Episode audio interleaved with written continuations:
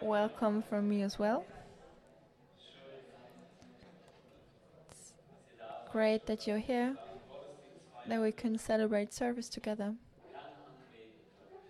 and praise our Lord. How many reasons does God give us to do exactly that? He is good. Before we start with the sermon, I'd like to pray. Lord, we thank you that you are so wonderful. We thank you that you are our friend and Savior and our loving Father. Thank you that we have everything in you that we will ever need. And we need your truth, especially in our lives. And I thank you that your word is the truth. And I ask that you will reveal your word to us today, that you will speak to us, that you will open up our hearts. Holy Spirit, please um, give us the the right interpretation of your truth. Please destroy all lies and fill us with your word of truth. Amen. We are in Matthew 7 today, verses 1 to 11. So we are now in the third and final chapter of the Sermon on the Mount. In the verses that we will look at today, Jesus gives us an incredible promise Ask and it will be given to you. Wow. Ask and it will be given to you. We will once again look at God as our Father who knows how to give us good things when we ask Him for it. But before um, Jesus looks at our eyes, because it's His heart's desire that we can all see clearly. So He will draw our attention to a possible lock in our eye that can block our spiritual sight. We read the first five verses, so chapter 7, verses 1 to 5. Judge not that you be not judged. For with the judgment you pronounce, you will be judged, and with the measure you use, it will be measured to you. Why do you see the speck that is in your brother's eye, but do not notice the log that is in your own eye? Or how can you say to your brother, Let me take the speck out of your eye, when there is a log in your own eye? You hypocrite! First take the log out of your own eye, and then you will see clearly to take the speck out of your brother's eye.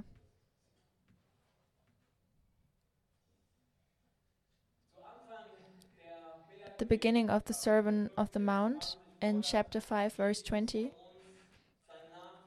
Jesus asks us as his followers to have a greater righteousness than the scribes and the Pharisees. Because they try to make themselves more righteous by condemning others. They were experts in judge the sin in other people but not to see their own um, injustice, their own. Um, they had that lock in their eye.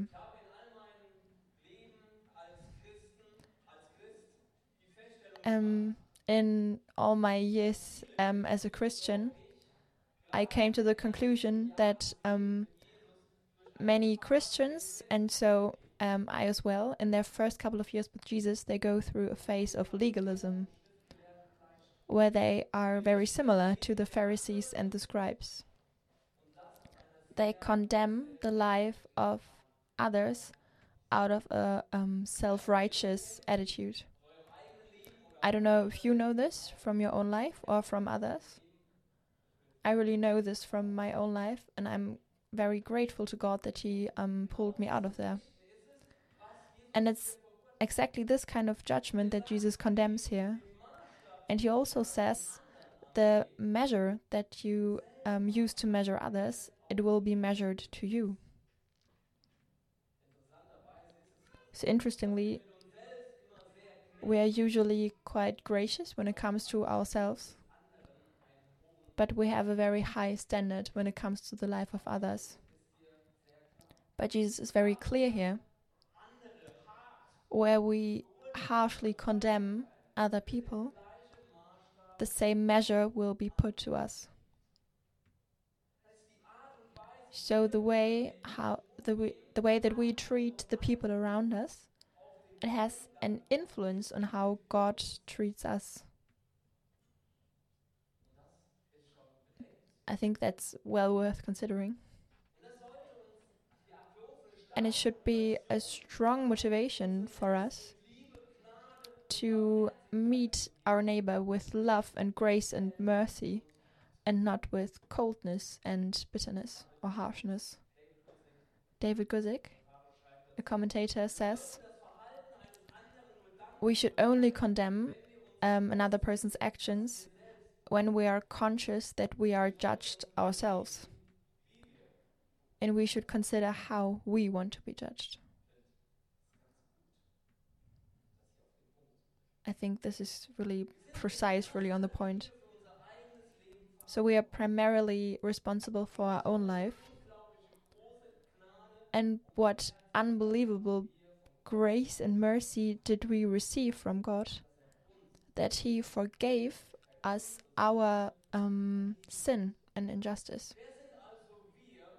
So, who are we that know that we are not single bit better than other people to judge others? And by condemning others, we automatically put ourselves in a higher position than the other person, and that's a pride and self righteous position that we should not take.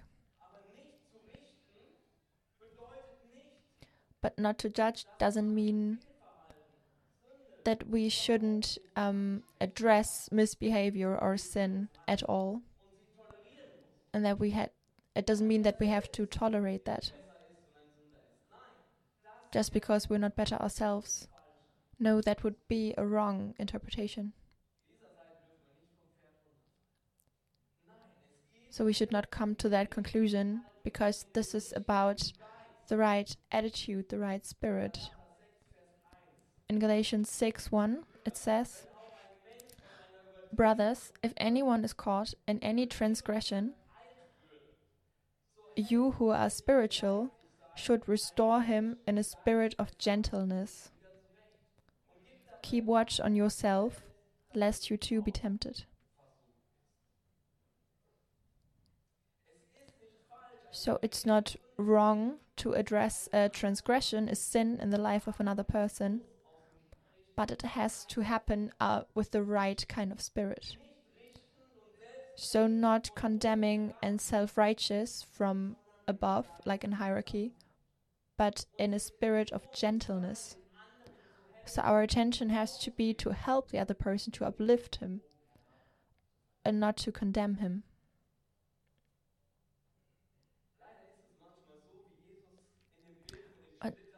Sadly, it's often um, the way that Jesus shows us here with this picture of the speck and the log. So they're the hypocrites and the self righteous who are looking for the speck in their brother's eye, but they have that log in their own eye that makes them blind for their own guilt and their own inadequacies.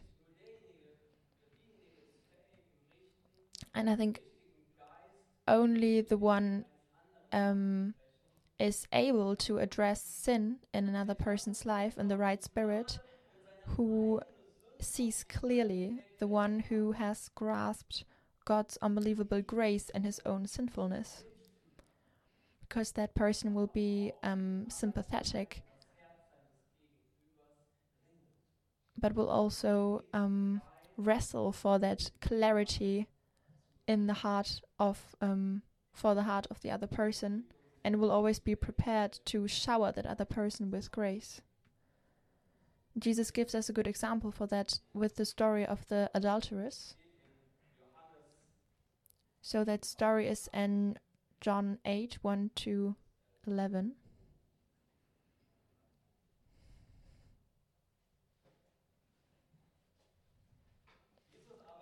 Jesus went to the Mount of Olives. Early in the morning he came again to the temple. all the people came to him, and he sat down and taught them. The scribes and the Pharisees brought a woman who had been caught in adultery. And placing her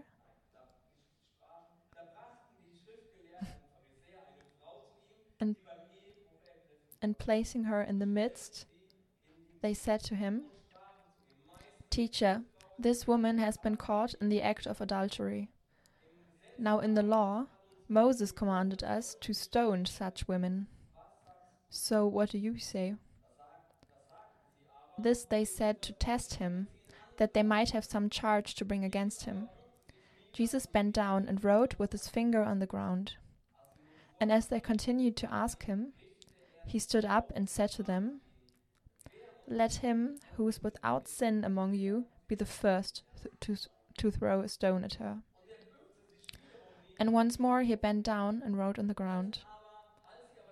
But when they heard it, they went away, one by one, beginning with the older ones.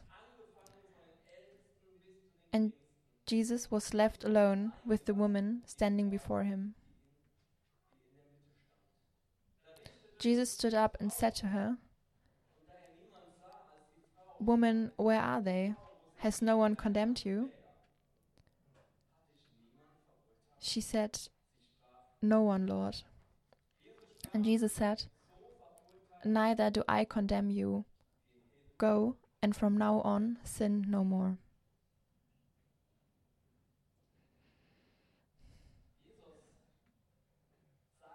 Jesus says about himself in John 12:47 For I did not come to judge the world but to save the world. So was Jesus' heart to save this woman from sin, not to condemn her. So he gave her his grace. What doesn't mean that he tolerated her sin, because at the same time he said, Go and from now on sin no more. But he doesn't condemn her, but he saves her, he gives her grace. That's that amazing grace of God. How different is Jesus from the religious leaders back then? And how different is he from us?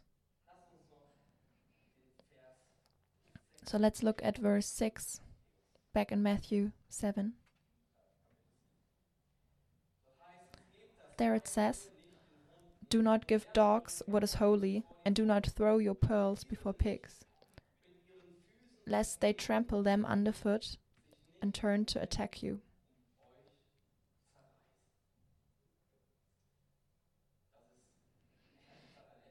To be honest, I think that's a verse that's really difficult to understand. And I think that Jesus, in this context, meant the self righteous and hard Pharisees and scribes that didn't grasp or understand this amazing grace of God that came to earth through Jesus and um, that we just saw and how he treated the adulteress. They didn't recognize that. And I think they also didn't want to recognize it. They felt good in the position that they had, where they could condemn other people in their hierarchy. And this precious message of the gospel just easily rebounded straight off them. He didn't they didn't want to hear it. It's like throwing pearls before pigs. They have such a precious thing and they don't grasp but they don't want to understand. So there was pearls before pigs. And it's not just that they um, stepped on holiness with their feet. They also tore those apart that heard and listened to Jesus' message and accepted it. It's not just that they didn't want to take it for themselves, but they also wanted to keep others from taking it and accepting the message. They wanted to destroy that message. I think that's what Jesus means here with this verse. Let's read the second part. In my Bible, it has the title Encouragement to Prayer. Those are verses 7 to 11. Ask and it will be given to you. Seek and you will find. Knock and it will be open to you. For everyone who asks receives, and the one who seeks finds, and the one who knocks it will be opened. Or which one of you, if his son asks him for bread, will give him a stone? Or if he asks for a fish, will you give him a serpent? If you then, who are evil, know how to give good gifts to your children, how much more will your Father who's in heaven give good things to those who ask him? What a great promise. Ask and it will be given to you. To interpret these words in the right way, it's important that we um, enlarge our focus here, expand our focus. So we go out of this single verse like a drone, we go above a bit to see the bigger picture. So, what's the context that this promise is embedded in? It's the Sermon on the Mount that we have to look as, at as a whole from chapter 5 to chapter 7. In the Sermon on the Mount, Jesus describes to us um, how we as Christians, as children of God and citizens of the kingdom of God, should live in this world. In the beginning, we looked at um, the Beatitudes that describe the character traits of a Christian. We know blessed are the, um, the poor in spirit, the meek, the ones who thirst for justice, the um, the merciful, and the ones who have a pure heart. he goes on to say, You are the salt and the light of the world, and he calls us to reconcile with one another to a life where sin has no room between us. He talks about love that we should have for our enemies, and he talks about um, the attitude of heart that we ha should have when we pray, when we give, and when we are fasting. And he also speaks about treasures in heaven um, that we should collect, and also says that we should not be worried because the Father in heaven sees us and he knows what we need before we even ask him. And in chapter 6, verse 33, that's what we looked at last week, he says, But seek first the kingdom of God. That's a central verse in the Sermon on the Mount. Seek first the kingdom of God. And what this means is that we should seek the new life that Jesus describes here in the Sermon on the Mount. We should seek those character traits. Make that your first priority in your life. So, gain those character traits hunger for justice, be salt and light in this world, love and be merciful, don't give any room to sin and focus yourself on eternity, collect treasures in heaven. That yearning and desire, this seeking uh, the kingdom of God, that has to be the foundation for the way that we pray. How Jesus, um, that's what Jesus also showed us in chapter 6 um, through the Our Father prayer, where it says, Hallowed be your name, your kingdom come, your will be done. That's how we should pray. God and His kingdom and His will in focus. And if it's if this is your attitude, if this is your heart, then we will ask and we will receive, we will seek and we will find, and we will knock and it will be open to us. Jesus describes this great and new life that we should have in Him. So look at what we spoke about last week. How liberating is this message that we don't have to worry because we have a Father in heaven who um, who looks after us, who cares for us, and who knows what we need. But do we all have this new life in the fullness that Jesus describes it as um, in the Sermon on the Mount? No, but do we want it? Do we hunger for it? Mm, I really hope so, because that's what the Sermon on the Mount. Um, that's why the Sermon on the Mount is there to make us hunger and thirst for this new life that we should have in Jesus. And if we hunger for that, then let us ask for it, then let us seek it, and let us knock on the door so long until Jesus opens um, it to us. And we can step into that new life that we should have in Jesus, that he describes here. So there's one thing that we can know for sure we have a loving Father in heaven who didn't spare his own son, but he gave him up for us all, how will he not also with him graciously give us all things? He's already given us the most precious thing, the biggest gift. Why should he hold anything bad, um, back from us that's good for us? God has a plan. He's um, chosen us in Him before the foundation of the world, that we should be holy and blameless before Him. In love, He predestined us for adoption to Himself as sons, sons through Jesus Christ, according to the purpose of His will. God wants to change us into that image of His Son.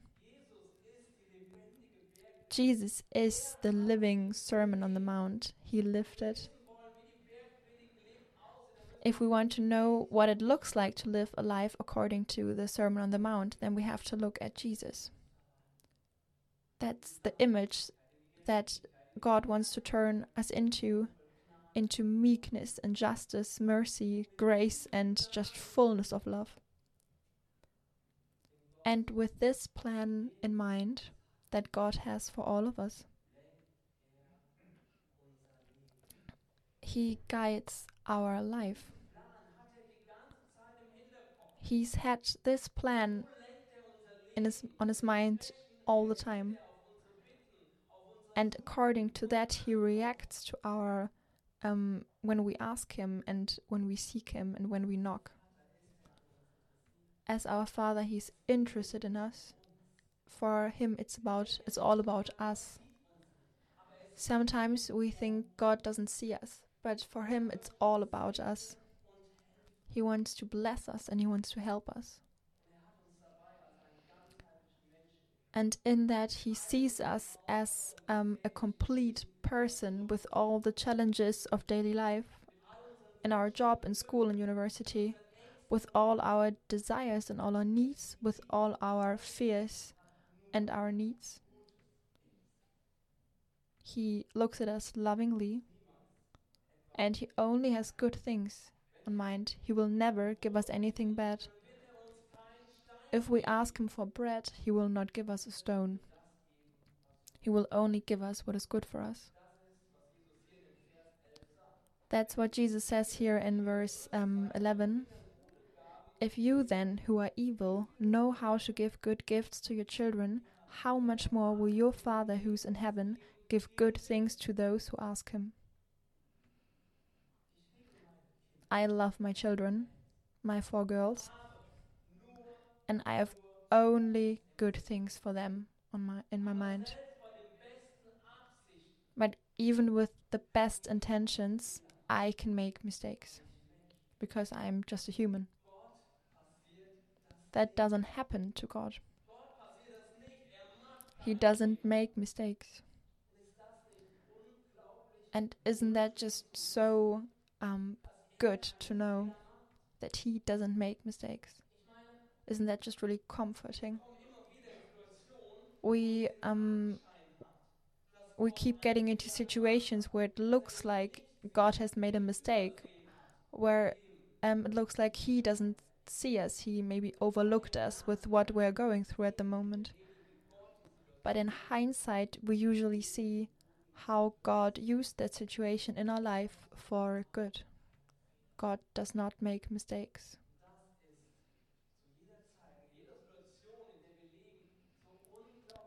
And in every situation that we can be in, that's just so comforting to know.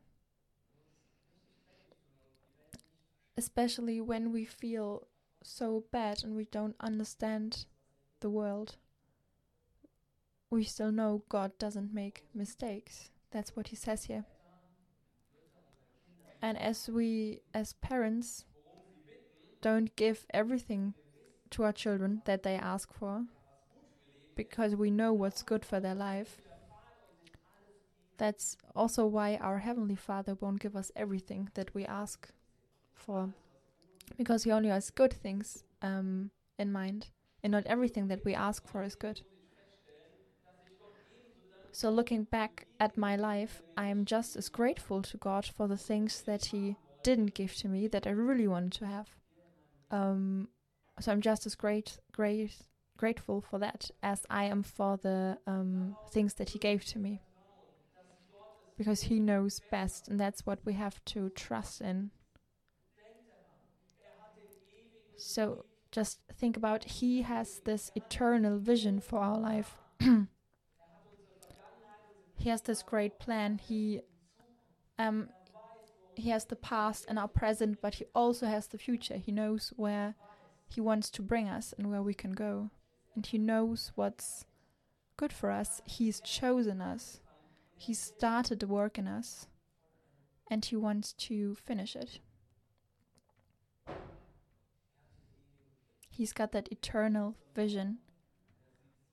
He now knows our next day and he sees so much more in us than we see in ourselves. And prayer just brings us into that living relationship to our Father like nothing else. That's where He wants to lead us. Let us expect everything from Him, and He because He rejoices in that. Many a commentator um, sees a progressive intensity in these verses that goes from asking to seeking to knocking. We start with just asking for a, a thing and nothing happens. And then we start to seek the Lord with all our heart. We start to wrestle with Him but over this thing. And then we start knocking because nothing is, um, we knock because nothing is happening. Like, open up, Lord, please listen to my prayer, do something. I think that's true. We can and we we should um, pray with power and with passion and with perseverance. So not just um, talk like, okay, may either it happens or it doesn't happen. No, we should have power, we should have passion, we should have perseverance. We can even um, get on the nerves of our Father. That what that's what we see in Luke 11, 5 to 8. In this context, it's about exactly the same verses. And Jesus said to them, Which of you has a friend who will go to him at midnight and say to him, Friend, uh, lend me three loaves, for a friend of mine has arrived on a journey and I have nothing to set before him? And he will and he will answer from within, Do not bother me, the door is now shut and my children are with me in bed. I cannot get up and give you anything. I tell you, though he will not get up and give him anything because he is his friend, yet because of his impudence, he will rise and give him whatever he needs.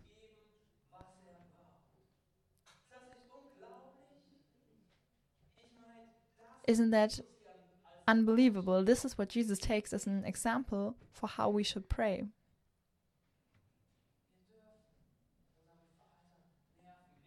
we can bother our Father, we can be perseverant. Because of his impudence, this friend got what he asked for. I think this is unbelievable. And I think this is just so showing for me for how often I pray without perseverance, how often I um, give up. But we can and we should because this is what leads us into deep relationship with God.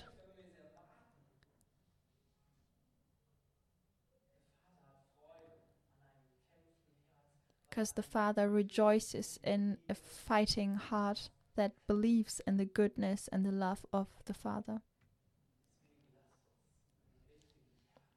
So let us pray and come to Him with the right kind of heart and expect everything from Him. Our Father has all the resources to bless us spiritually, emotionally, and physically. We only have to ask for it in all perseverance and in faith. God has a plan. Let us grasp this plan. And everything that we need for that, let us ask Him for it. He has chosen us, He has called us, and He equips us. He's the one who gives us everything that we need. We by ourselves are not able to um, become like Jesus. That's God's unbelievably big work in us through His Holy Spirit. We are the ones who wrestle for that, who ask for it, who have to hunger for it. And God is so willing to give us that life that Jesus has liberated us to. Amen. Lord, I thank you. I thank you so much for the Sermon on the Mount. I thank you that it speaks to so many of us, that it um, rises up these desires in us because we want a life like this. We're so often um, just bothered by our weakness, by our flesh, by our just small mindedness. And we want to be like you. We want to have that meekness and that gentleness like you have it. The way that you treated that adulteress. Lord, we really want to hunger and thirst for justice. We want all of that. We don't want to worry. That just takes out the joy out of um, the day. We want to recognize you in all your beauty and greatness, and we want to trust that our life is in your hand. We really want to manage to put all of our worries on you and to receive and to expect everything from you. Lord, that's what we want. We want that life in your power. We want the life with you, Lord. And we are so inadequate, but I thank you that you can um, do this in us. You're the one who's chosen us, who's called us. Lord, please help us in that desire you even give you give the wanting and you give the fulfillment lord i ask you if there's somebody here who doesn't want us i just ask you that you give him that desire not to stay the way we are but to let us be changed with your love and your grace to turn into that image of your son nothing else is worth living for but you are worth it lord that's the only thing that's worth longing for. I thank you that you're the one who um, brings that to fulfillment in us. No matter how weak we feel, how inadequate we feel, that's the the best predisposition. We want to ask you, come and change us, give us that life, just to build that character in us. Make us new. Let us live the life that you called us to, that you liberated us to, far away from the sin that destroys us. We need you, Lord, and we thank you. We praise your holy name. Amen.